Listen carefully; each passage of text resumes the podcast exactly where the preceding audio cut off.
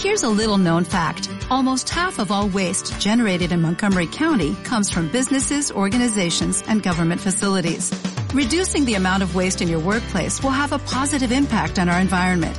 It can also save you money on your disposal costs. Reducing waste and recycling at your business is easy to do and is the law in Montgomery County. Make it your business to recycle right. Learn more at montgomerycountymd.gov slash recycle right or call 311.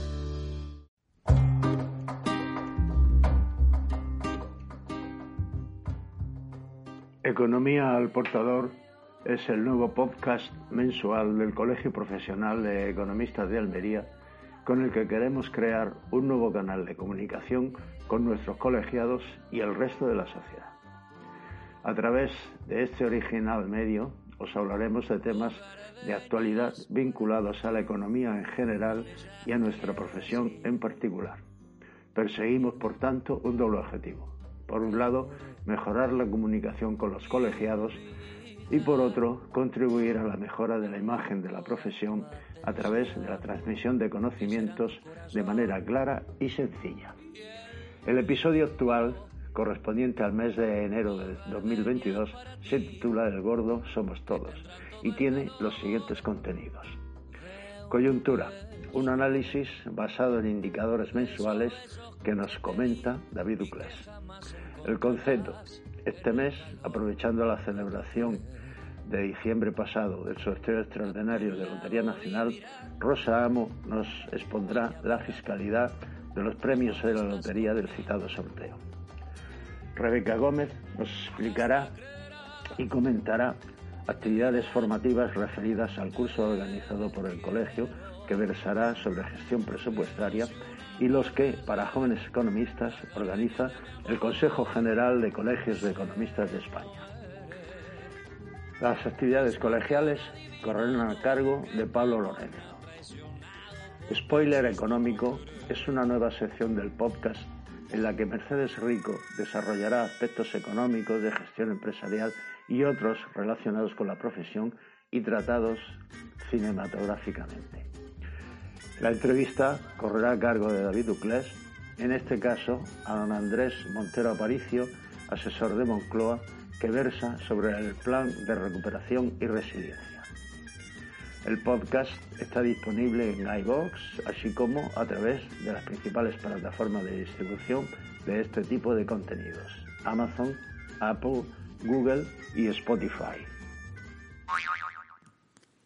A pesar de un arranque de campaña de exportación hortícola muy pobre, la economía de la provincia ha recuperado el ritmo de expansión, como denota la evolución de nuestro indicador sintético durante los meses de octubre y noviembre. Las exportaciones de piedra natural han mantenido un mes más el ímpetu y acumulan entre enero y octubre un incremento que ya es del 44,5%. El turismo, por su parte, también ha seguido su recuperación con respecto al año 2020. Se ha avanzado un 78% el número de viajeros alojados y un 96% más en las pernoctaciones hoteleras entre enero y noviembre, aunque por desgracia aún estamos muy lejos de los niveles de 2019 a causa de una menor demanda de carácter internacional. La construcción también ha seguido apuntando importantes avances con respecto al ejercicio precedente, impulsada tanto desde el sector público, con un incremento de la licitación bastante eh, cuantioso, como también desde el punto de vista del sector privado, con un sector inmobiliario, un subsector inmobiliario que se ha mostrado especialmente dinámico a lo largo de todo 2021.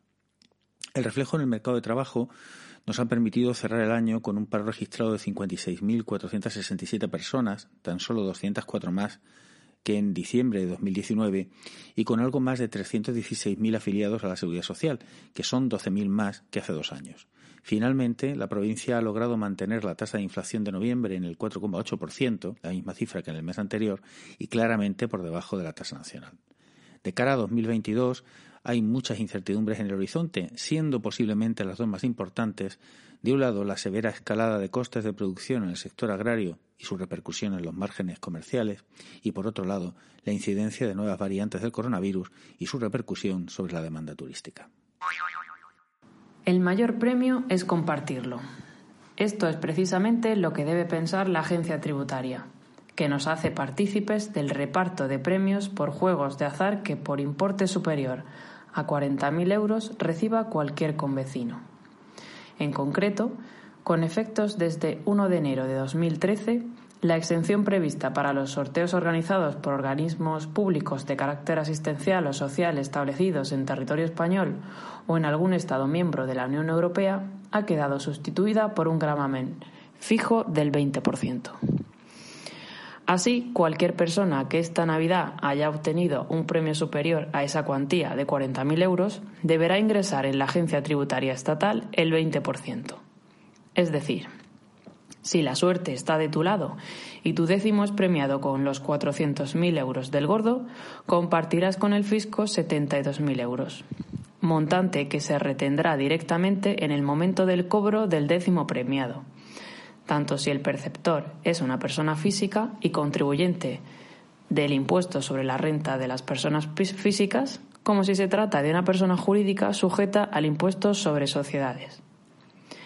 Desde un punto de vista lógico, sabemos que por estadística es casi imposible que nos llevemos algún premio en estas fiestas. Sin embargo, algo en nuestro interior nos empuja cada año a jugar. En la mayoría de los casos puede que no vayamos a ninguna administración, pero algún familiar, amigo o compañero de trabajo nos ofrecerá una participación que seremos incapaces de rechazar.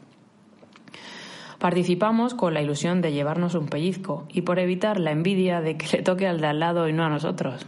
Aunque fundamentalmente en Navidad jugamos por tradición, por sentirnos parte de una comunidad. En España tenemos más afición que en otros países, porque, jugamos de manera distinta, compartiendo décimos o comprando directamente participaciones. Pues bien, en estos casos hay que tener muy presente que a efectos fiscales las participaciones no existen y lo que tributa es el décimo. Por lo tanto, si somos poseedores de una de ellas y el décimo ha sido premiado con más de 40.000 euros, su depositario o la persona encargada de cobrarlo será a quien se le aplique esa retención del 20% y quien deberá repartir el premio neto entre sus beneficiarios, acreditando oportunamente ante la Administración tributaria que existen varios cotitulares, para evitar así que pueda considerarse de aplicación un nuevo gravamen, el impuesto sobre sucesiones y donaciones. Spoiler económico. Es la nueva sección de nuestro podcast en la que hablaremos de economía y entretenimiento. Dado que el concepto de este mes ha girado en torno a la lotería, dedicaremos este spoiler económico a películas y escenas sobre juegos de azar, probabilidad y su utilidad en la toma de decisiones en la empresa. Si diriges una empresa, esto es seguro. Tendrás que tomar decisiones y muchas veces en condiciones de incertidumbre. Pero si eres capaz de estimar la evolución de sucesos futuros, tus posibilidades de éxito aumentarán. Por eso, la probabilidad es una herramienta tan utilizada en economía. ¿Has visto 21 Blackjack? Es una historia basada en hechos reales sobre unos estudiantes del MIT entrenados por un profesor de matemáticas para contar cartas en blackjack y ganar millones de dólares en los casinos de Las Vegas. En una de las escenas, el profesor, interpretado por Kevin Spacey, plantea el denominado problema del presentador de concursos. Presta atención. Esto lo llamaremos el problema del presentador de concursos, ¿de acuerdo? Imagina que vas a concursar y se te ofrece elegir entre tres puertas distintas, ¿de acuerdo? A ver, tras una de estas puertas hay un coche nuevo. Tras las otras dos, cámaras. ¿Qué puerta elegirías, Ben? La número uno. La número uno. Ben elige la puerta número uno. Ahora, el presentador, que por cierto sabe lo que hay detrás de todas las puertas, decide abrir otra puerta. Digamos que elige la número tres. Tras la cual aparece una cabra. Y ahora, Ben, el presentador va y te dice, Ben, ¿sigues con la puerta número uno o la cambias por la dos? ¿Te interesa cambiar de puerta? Sí. Espera. Recuerda que el presentador sabe dónde está el coche, así que ¿cómo sabes que no intenta engañarte? ¿Y si utiliza la psicología al revés para que elijas la cabra? Bueno, en realidad no me importaría, porque mi respuesta está basada en la estadística, en el cambio de variable. ¿Cambio de variable? Te, te ha hecho una simple pregunta. Es que eso lo ha cambiado todo. Ilumínanos. Cuando Dijo por primera vez que eligiera una puerta tenía un 33,3% de hacer la elección certera. Pero cuando se ha abierto una de las puertas y puedo volver a elegir, ya tengo un 66,7% si elijo cambiar. Así que escojo la puerta número 2 y gracias por ese 33,3% más de ventaja. Correcto. El profesor continúa explicando que en la vida real la mayoría no cambiaría de puerta por miedo, inseguridad, emociones, pero si dejas las emociones de lado y aplicas la matemática, tu probabilidad de éxito aumentará. Pero si hablamos de probabilidad, no podemos dejar de mencionar la oscarizada Una mente maravillosa, una película que relata la vida del matemático John Nash, galardonado con el Premio Nobel de Economía por su aportación a la teoría de los juegos. La película trata de explicar esta teoría en una escena en la que Nash está con sus amigos en un bar intentando llamar la atención de una atractiva rubia que los rechaza a todos. Entonces la mente de Nash empieza a trabajar valorando distintos escenarios que aumentarían la probabilidad de éxito de conseguir a la rubia y concluye que en vez de acercarse todos a ella, lo que deben hacer es acercarse a sus amigas morenas y una vez aceptados en el grupo aumentarán sus probabilidades de éxito. Sin embargo, esta escena no está exenta de crítica, pues la aportación principal de Nash a la teoría de los juegos se basa en la interacción y en cómo los jugadores toman las decisiones que maximizan sus ganancias valorando las posibles estrategias de los otros jugadores. Y esto no es lo que sucede en la escena, ya que en ningún momento se valoran las posibilidades de las chicas morenas que podrían ser aceptar a Nash y sus amigos o no. Merece la pena estudiar esta teoría y aplicarla en las técnicas de negociación empresarial. Un ejemplo mucho más ilustrativo lo encontramos en La Princesa Prometida, en una escena en la que el gran Vicini debe adivinar en qué copa de vino ha puesto el pirata Roberts un veneno que matará a quien lo beba. Os dejo el audio de la escena para terminar esta sección. Espero que lo disfrutéis. Eso es muy fácil. Lo único que debo hacer es deducirlo por lo que sé de vos. Si sois la clase de hombre que vertería el veneno en su copa o en la de su enemigo. Un hombre listo vertería el veneno en su propia copa porque sabía que solo un idiota creería lo que parece lógico, y yo no soy un idiota, así que no elegiré el vino que tenéis frente a vos. Pero podéis haber deducido que yo no soy un idiota y habríais contado con ello, por lo que no elegiré el vino que está frente a mí. ¿Habéis decidido ya? Ni remotamente, porque la yocaína proviene de Australia, como todo el mundo sabe. Y Australia está poblada por criminales. Y los criminales tratan con gente que no se fía de ellos como yo no me fío de vos, así que no elegiré el vino que tenéis frente a vos. Tenéis un intelecto asombroso. Esperad que siga deduciendo. ¿Dónde estaba? En Australia. Sí, en Australia. Vos habréis sospechado que conocería los orígenes del veneno, por lo que no escogeré el vino que está frente a mí. Estáis perplejo. Os gustaría que fuera así, ¿verdad? Habéis vencido a mi gigante, lo que significa que sois fuerte. Podríais haberlo puesto en vuestra copa confiando en que vuestra fuerza os salvaría. Por lo que no elegiré el vino que tenéis frente a vos, pero también habéis derrotado a mi español, lo que significa que habéis estudiado. Y si habéis estudiado, sabéis que el hombre no es inmortal, por lo cual habríais puesto el veneno lo más lejos posible de vos, por lo que no elegiré el vino que está frente a mí. ¿Tratáis de engañarme para que os lo diga? No lo lograréis. Comenzamos 2022 con una propuesta formativa de altísimo nivel, dirigida especialmente a los economistas del sector público, a quienes prestan sus servicios en las áreas de gestión económico-financiera de las entidades locales, auditoría, contabilidad, tesorería, gestión presupuestaria, gestión tributaria, intervención y a futuros gestores públicos, egresados o profesionales decididos a opositar que buscan una formación en profundidad y muy práctica en este ámbito tan especializado. Les proponemos tres cursos, independientes pero consecutivos. Gestión presupuestaria, contabilidad pública y gestión tributaria. Estos tres cursos, en formato máster, vienen a trazar una línea transversal en la gestión económica municipal y representan una decidida apuesta del Colegio de Economistas de Almería y del Consejo Andaluz por la gestión económica pública. El primero de los cursos, el que hoy les presentamos, será el curso de gestión presupuestaria que comenzará en febrero y se desarrollará hasta el mes de abril. Está dispuesto en sesiones semanales y tiene una carga lectiva de entre 60 y 80 horas. El objetivo de este curso es estudiar la figura del presupuesto de los entes locales desde una perspectiva dinámica. Vamos a estudiar cómo se ordena y cómo se confecciona un presupuesto, cuáles son los principios generales para una correcta gestión presupuestaria, especialmente desde la perspectiva del principio de estabilidad presupuestaria, cómo realizar una correcta gestión y ejecución de los ingresos y gastos públicos que componen el presupuesto local, cuáles son las posibilidades de modificar el presupuesto y de descentralizar el gasto, cómo calcular las magnitudes a determinar en la liquidación del presupuesto y cómo evaluar la estabilidad presupuestaria, el destino del superávit y la regla de gasto, que han marcado la gestión presupuestaria de las entidades locales desde la aprobación de la Ley Orgánica 2-2012 de Estabilidad Presupuestaria y Sostenibilidad Financiera y particularmente en la actualidad a raíz de la suspensión de sus efectos. En esta formación, preparada ad hoc para gestores públicos, para profesionales que prestan su servicio en el sector público y para opositores a la área económica de las entidades locales, los participantes recibirán para su estudio las distintas unidades didácticas con una semana de antelación a cada sesión formativa virtual y posteriormente en cada sesión se analizará y se llevará a la práctica de la mano de dos profesionales de excepción la distinta casuística asociada a la materia de la unidad correspondiente. Y para complementar esta visión práctica del presupuesto, al final de cada bloque de unidades didácticas vamos a resolver y estudiar y analizar un supuesto para practicar con alguna de las técnicas o conocimientos aprendidos. Vamos a analizar un supuesto de prórroga presupuestaria, eh, se elaborarán aplicaciones presupuestarias, supuestos de modificaciones de crédito, eh, un caso de financiación afectada eh, y se estudiará también qué analizar en una liquidación presupuestaria.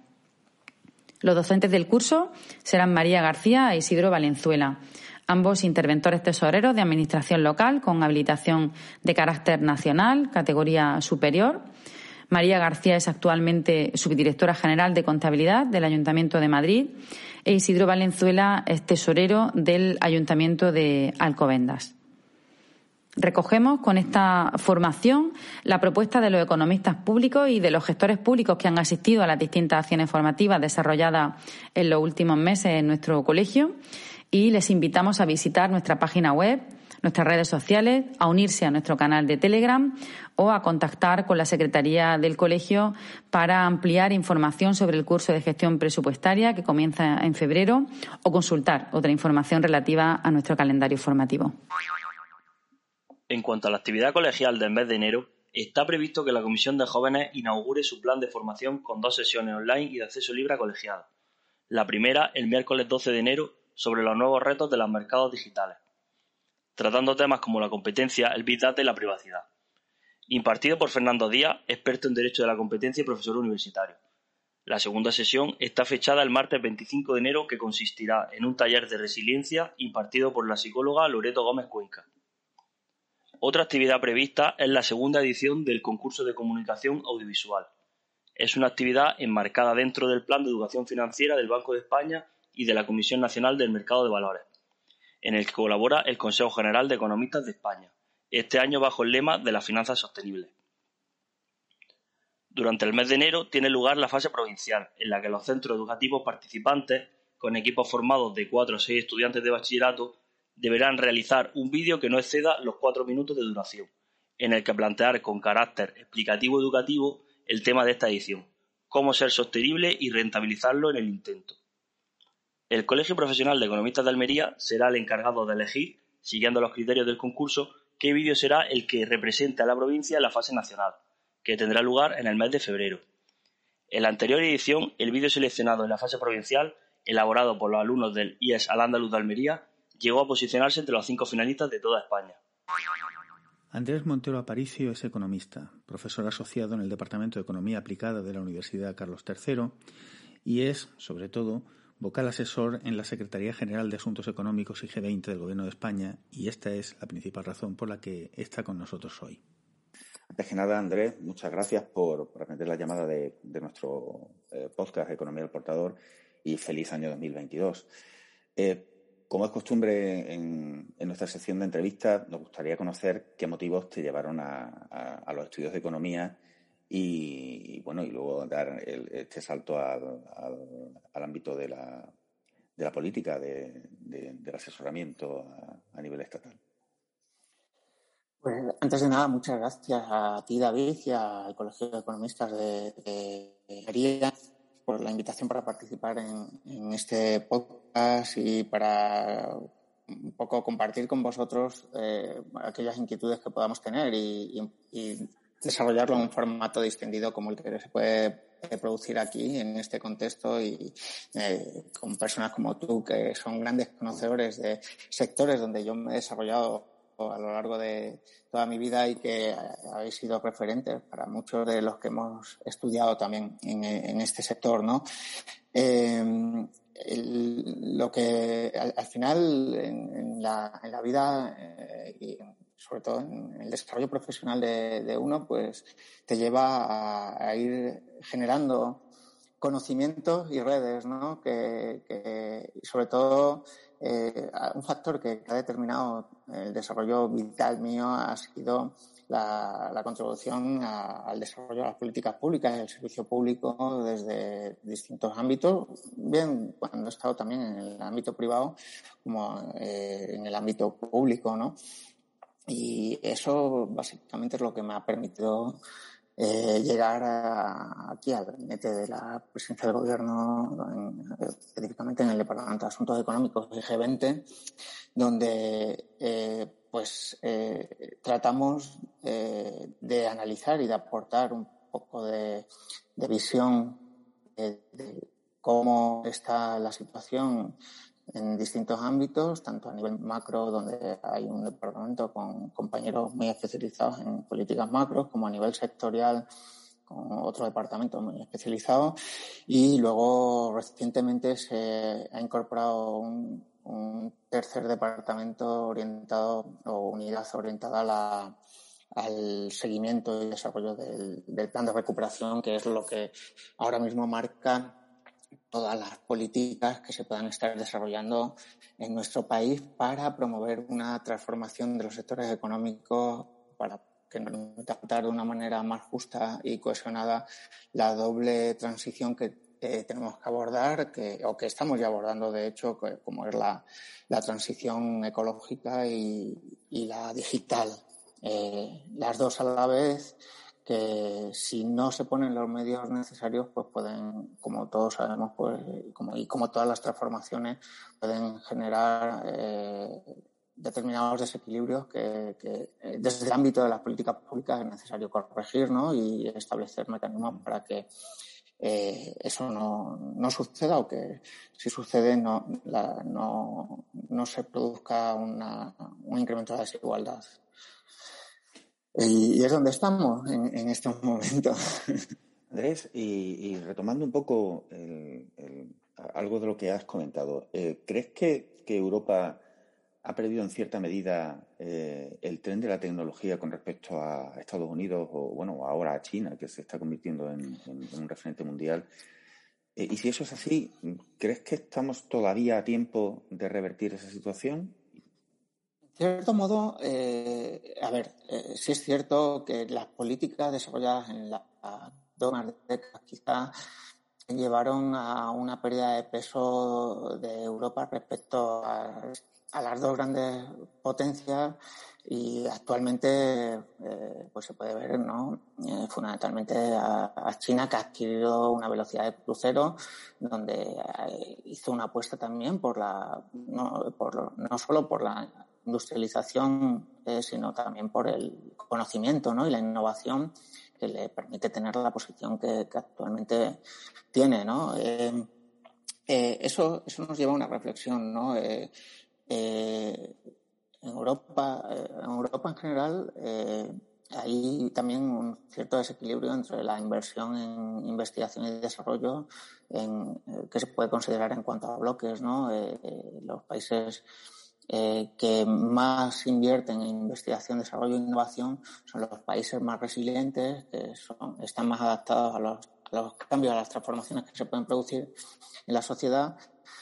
Los países que menos invierten, eh, pues sufren más de, de, esas que menos invierten en, en, desarrollo tecnológico, en la innovación y el conocimiento, pues sufren más de, de determinados procesos eh, que hemos estado sufriendo, tanto la anterior crisis financiera como la actual de la crisis del COVID, ¿no?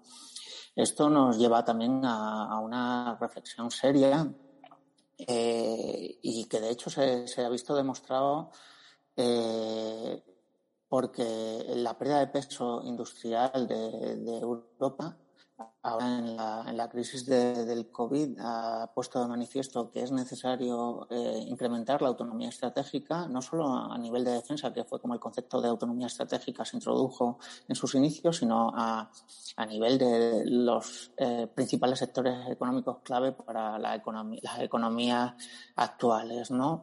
Pues lo vemos en el tema de los microchips, pero en, en otros muchos eh, elementos que puedan determinar el desarrollo de las economías en, en, estos días y en el futuro, ¿no? Eh, por ello, eh, eh, quizá no es que hayamos perdido el tren, porque yo creo que en estos momentos el proceso de reindustrialización que se está produciendo y que, va a permitir también con la inyección de fondos de, Next Generation, ¿no?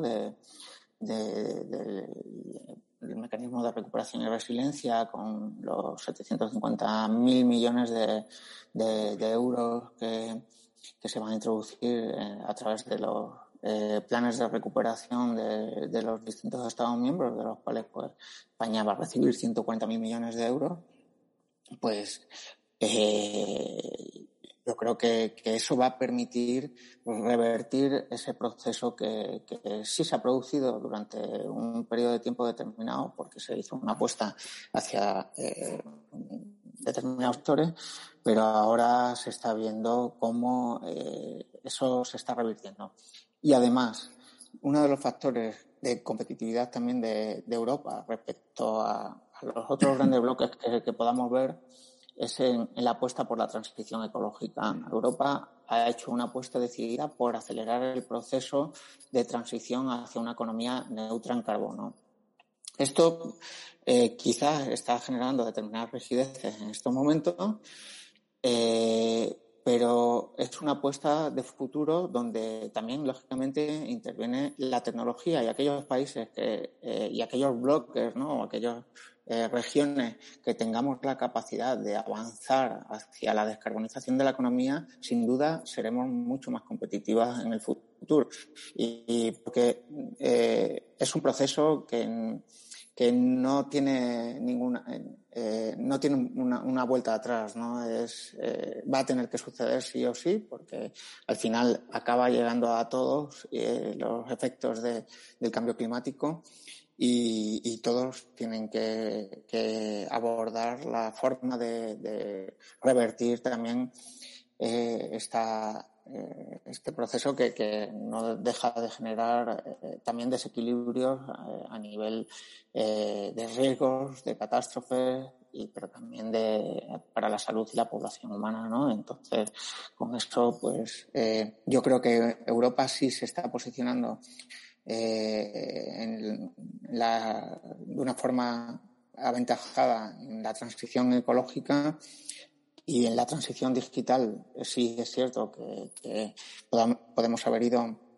por detrás de, Estados Unidos primero y China después, ¿no? Pero eh, quizás en este proceso que, se está abordando de reindustrialización, de incremento de las capacidades, pueda ser una oportunidad también para el, eh, tirar del desarrollo de, estas nuevas tecnologías a nivel europeo. Aunque mucho de lo que has dicho es directamente extrapolable a España, ¿crees que en nuestro caso hay alguna particularidad que nos permita eh, eh, utilizar esa particularidad como palanca para, este proceso en el futuro, aparte de, bueno, en, el plan uno de los PERTES es el de el del hidrógeno verde, que me parece que, es, una línea estratégica muy clara y muy evidente. Justo. Pero no sé si, si hay alguna otra eh, herramienta que tú creas o, pista que nos puedas dar de cara por dónde crees que puede ir el, futuro de, nuestro país. Sí, el, el, futuro claramente es más digital, más verde, más cohesionado y, con mayor igualdad, porque eso es lo que genera eh, una mayor calidad de vida entre los ciudadanos en, cualquier sociedad moderna.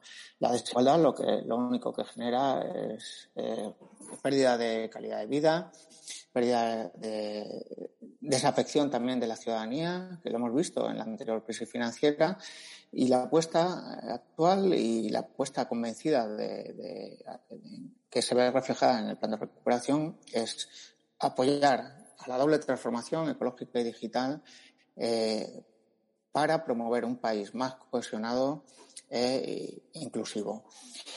Esto, eh, como tú has dicho, hay, una apuesta por determinadas tecnologías claves de futuro en la transición ecológica, como puede ser la apuesta por el hidrógeno renovable, donde eh, tenemos eh, un componente específico de, donde se invierten 1.555 millones de euros, pero además tenemos otras líneas donde también impactan el desarrollo del hidrógeno renovable. Eh, tenemos otros muchos sectores, como puede ser el, de, el desarrollo del vehículo eléctrico y conectado, que de hecho precisamente ayer salió eh, publicada la orden de base de, la de convocatoria, o sea, de la orden de bases que permitirá sacar la convocatoria próximamente para, para la, el desarrollo de proyectos integrales y que va a impactar en, en, lo que he comentado, ¿no? En esa cohesión territorial, ¿no? Porque eh, eh, eh, sí se puede apreciar que en España se ha producido y además eh, tú, David, recientemente hiciste un análisis de cómo se había producido el, el, movimiento demográfico ¿no? en Andalucía específicamente, pero eso se puede llevar a, a todo el ámbito estatal, ¿no? y cómo eh, determinadas, pues en tu caso tú comentabas que Málaga y Almería habían incrementado su población en los últimos, creo que eran 10 años, ¿no? Lo que determinaba. Sin embargo, eh, las provincias del interior habían perdido población y algunas de forma manifiesta, ¿no? Eh, eso mismo sucede a nivel estatal, ¿no? Podemos, y de hecho está el debate este, el, y, y, el compromiso de de la lucha contra el reto demográfico, ¿no? donde también tiene que servir para eso, ¿no? El, plan de, recuperación y los fondos europeos para tratar de reequilibrar, ¿no? Y que las oportunidades de desarrollo no se concentren en los polos tradicionales, que sí y que van a seguir siendo polos tractores de, la economía, porque de forma natural eso se va produciendo y se ve, ¿no? Eh, pero sin dejar a ninguna región atrás, ¿no? Sin eh, que eh, las regiones puedan desarrollar su potencial de desarrollo eh, siendo realistas, lógicamente, ¿no? Y siendo conscientes de que eso tiene que ir acompañado de, de la, atracción del sector privado, ¿no? Del sector empresarial. Y ahí es una segunda o tercera componente que se introduce, que es el, la mejora de la colaboración entre el sector público el sector privado entre la academia, las empresas, pero también entre las empresas. Porque podemos ver, por ejemplo, que en este, en este, en, este país tan solo eh, eh, hay dos regiones, eh, sobre todo la, la, la, que está más habituada a, a, colaborar entre, donde la colaboración entre empresas para innovar es algo innato, eh, que es el País Vasco. Eh, la Comunidad de Madrid también tiene una buena posición en ese sentido, pero eh, si vemos cómo están los regios, pues no, no, no, están al mismo nivel que el País Vasco, que sería lo deseable, o que las regiones de los países nórdicos. ¿Y esto qué quiere decir?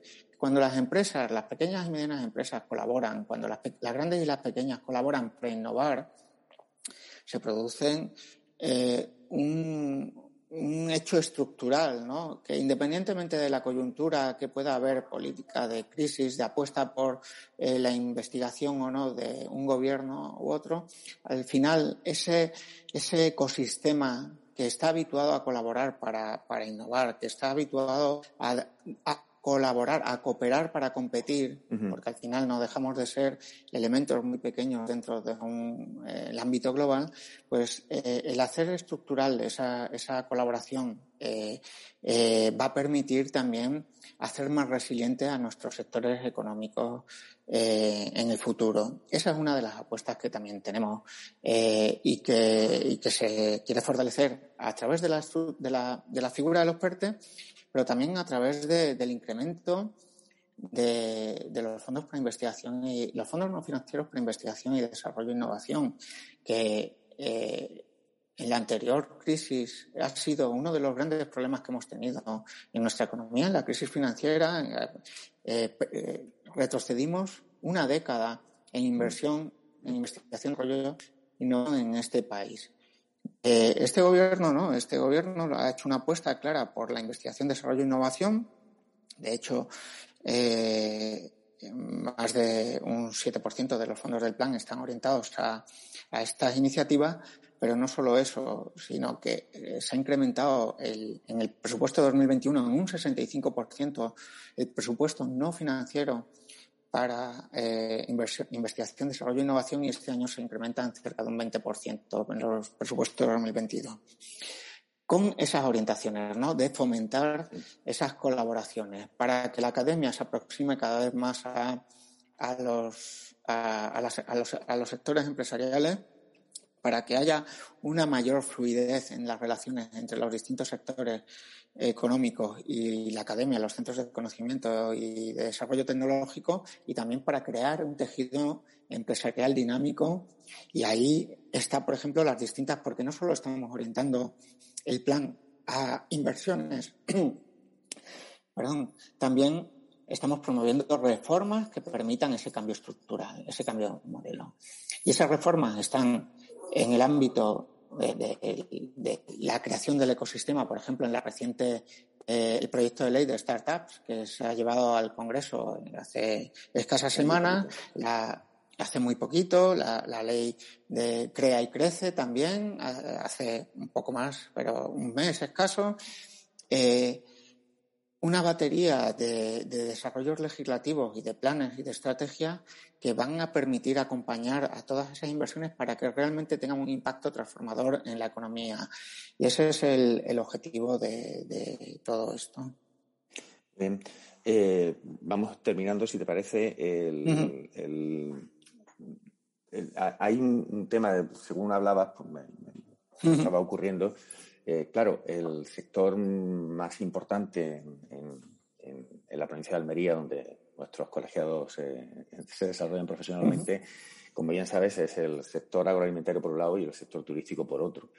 Eh, recuerdo, creo que me pareció leer que había un PERTE previsto para, el sector agroalimentario. ¿Podrías adelantarnos algo al respecto? ¿Cómo, cómo está ese, ese, ese punto? Sí, bueno, hay hay previsto un, PERTE para el sector agroalimentario, para promover una cadena agroalimentaria sostenible e inteligente. Actualmente está en fase de, elaboración, está, esperamos poderlo presentar muy próximamente, eh, quizás a lo largo del mes de enero, febrero, no se sabe. Eh, pero, pero sí, sí es un, PERTE que, sin duda va a permitir incidir en, en aquellos aspectos que, que, permitan la transformación del sector. Eh, tú eh, lo has comentado, la provincia de Almería es muy relevante. De hecho, no, no, solo dentro del PERTE, sino dentro del plan de recuperación hay una iniciativa para la modernización de, de los invernaderos que tiene un enorme impacto en la provincia de, Almería y que este gobierno eh, va a invertir 120 millones de euros, de los cuales eh, prácticamente el, el 60% va eh, para Andalucía, ¿no? Y, eso lo tenéis que, que, tener claro y valorarlo, ¿no? Eh, en los próximos tres años, en, o sea, en 2021, 2022 y 2023 se van a, de esos 120, pues, en torno, creo recordar, estoy hablando muy de memoria, unos 90 millones van para Andalucía, para la modernización de los invernaderos. Eh, esa es una apuesta, ¿no? Que, que también hemos hecho pero eh, lógicamente como, como plan y como idea estratégica integrada eh, todo tiene que ir acompañado pues de iniciativa la digitalización del sector. Hoy, por ejemplo, se le publicaba la orden de bases del kit digital que, tiene como objetivo el, la digitalización de un millón de pymes en este país. Eh, quizás para aquellas pymes que ya están en el proceso de digitalización no sea el instrumento, pero sí para introducir a aquellos que no están digitalizados en el proceso de la digitalización, ¿no? Para que precisamente eh, eh, reducir ese gap, ¿no? Esa brecha que puede haber en el proceso de digitalización. Pero luego hay otras muchas iniciativas que además hay empresas muy relevantes de, la, del TIC de que están participando en proyectos ya financiados del plan de, recuperación, por ejemplo, en, la convocatoria de emisiones de inteligencia artificial, proyecto que se ha financiado de emisiones en el sector agroalimentario, participa Ispatec, eh, hay eh, otra serie de, iniciativas que quizás no, vayan, no van a estar dentro del PERTE, pero que sí acompañan a las iniciativas que se puedan prever en el futuro dentro del PERTE para la transformación eh, del sector agroalimentario y hacerlo más resiliente y competitivo, ¿no? Que, es el objetivo y sostenible, que es el, objetivo de todos y que eh, la agricultura familiar, como es el modelo de agricultura de la, de la provincia de Almería, pueda seguir desarrollándose en, igualdad de condiciones que cualquier otro tipo de modelo que se quiera desarrollar en, el agro en nuestro país, ¿no? Pues muchísimas gracias por, tu tiempo, Andrés. Eh, ha sido muy amable por atendernos. Y nada, simplemente reiterar nuestro deseo de que 2022 sea un mejor año que los dos anteriores que, hemos pasado. Por lo menos que, que nos quede salud y que nos quede, eh, pues eso, más importante, salud para poderlo para poder vivir y para poder transformar la, economía española. eso, eso es. Muchas gracias, David, a vosotros y cualquier cosa aquí nos tenéis. Hasta aquí este episodio de Economía al Portador. Solo nos queda desearos un muy feliz año 2022 lleno de salud y de más salud. Y pediros que os suscribáis y compartáis el podcast.